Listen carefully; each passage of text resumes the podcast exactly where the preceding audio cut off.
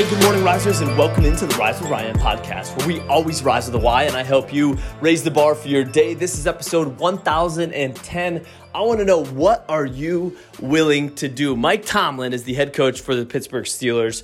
Fantastic head coach. I think the second longest tenured head coach that's currently coaching right now, maybe behind Bill Belichick. You do not remain in that leadership position in the NFL if you are not an outstanding leader, outstanding person, somebody that inspires others to get to the next level, that max helps others maximize their potential. Period. I don't know what the average lifespan of a head coach is in the NFL, but it is significantly shorter than what Mike Tomlin has had in Pittsburgh.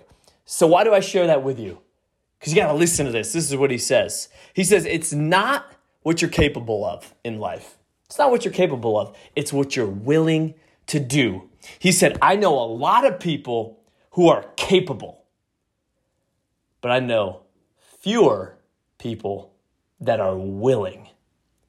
Willpower is a thing, desire is a thing, effort is a thing that will differentiate you.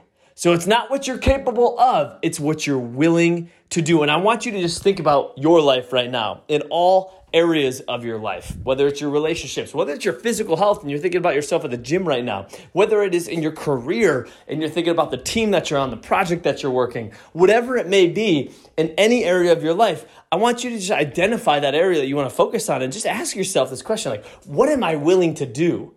I know what my capabilities are, but what am I willing to do? And that will help you achieve things that you never thought you could achieve before. Because, like Mike Tomlin said, he says, I know plenty of people who are capable. I work in the NFL, I'm a head coach. I see capabilities around me that are unbelievable. I know a lot of people who are capable, but I know fewer people who are willing.